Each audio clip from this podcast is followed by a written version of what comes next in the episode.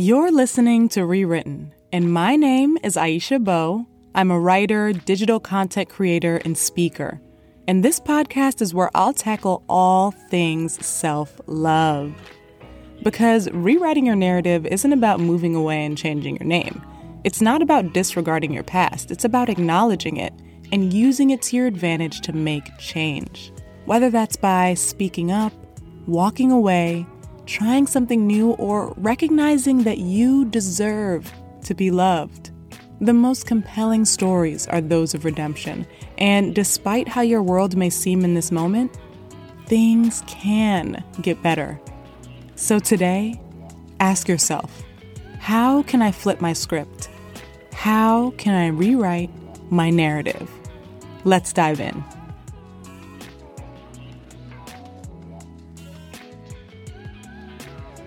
Hello, and thank you so much for tuning into this week's episode of Rewritten.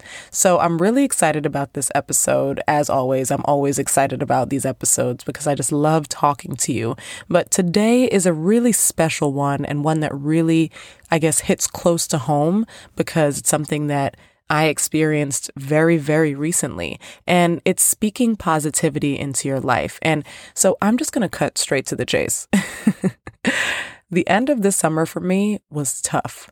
And I alluded to it a little in the debut episode of the season, but I was really going through a difficult time in my career. And I'll spare you the details because it's, we're not here to look backwards. We're not here to complain.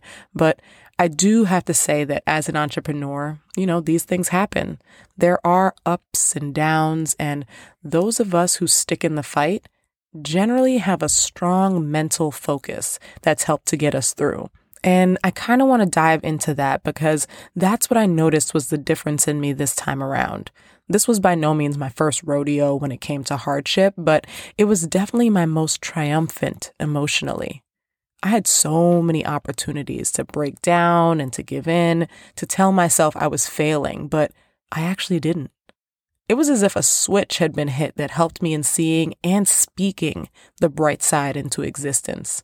My words of affirmation game was on 10.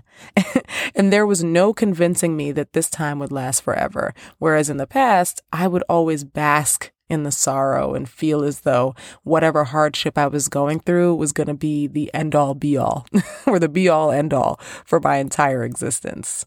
But instead, if there was even an inkling of a negative thought, my inner cheerleader popped up and nipped that thing in the bud ASAP.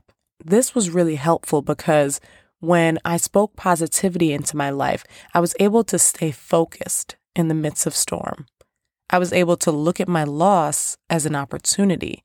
And when I did stumble, I got back to my feet stronger, smarter, and faster than I was before. And don't get me wrong, it took a while for me to get to this point. This definitely wasn't an overnight situation. I wasn't always a positive thinker when it came to my own shortcomings. And in actuality, I used to be my own worst critic, striving for, perfection at every angle and putting myself down if I was ever short of it.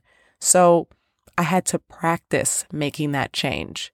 I had to slowly, over time, counter my negative thoughts with positive reinforcement. I had to write down affirmations. I had to say them out loud. I had to repeat them over and over and over until it became second nature. I had to really focus on what was most important. And that was about feeling good and reinforcing the positive attributes that I had and the things that I knew I was capable of instead of harping or just allowing myself to fall to be a slave to my negative thoughts and emotions. And as human beings, we harp on the negative, so it's really easy to spiral. So the true work is in fighting for your peace of mind, fighting to take control of your inner dialogue so that it serves you. And that's what affirmations are all about. They can quite literally save your life. When you speak positivity into yourself, you're more willing and capable of living. You'll be more enthusiastic to experience the abundance life has to offer because you've chosen not to limit yourself.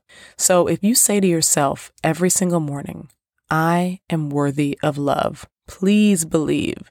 You'll begin to walk in that. You'll release the people and situations that are no longer giving you that love. You'll be brave enough to open up your heart to be loved. And you'll treat yourself the way you'd want loved ones to treat you. Your words can be the gateway to action and to uncovering the things you desire. So start today. And it doesn't have to be complicated. You can begin with something as simple as I am or I deserve. And then from there, just fill in the blank. I am creative. I am charismatic. I am smart. I am successful. I deserve love. I deserve financial freedom. I deserve a promotion. I deserve to have a beautiful home. And if you need a little more help, pick up my self-love affirmation deck at aishabowe.com slash shop. Shameless plug, I know. But I promise these cards will be the inspiration you need. When we affirm ourselves, the world around us has no choice but to follow suit. You got this, I promise. I'm Aisha Bowe, and thank you so much for listening to another episode of Rewritten. For more self care tips, visit AishaBowe.com or follow me on social media at Aisha Bowe. If you enjoyed this podcast, be sure to subscribe, rate it, and leave a review.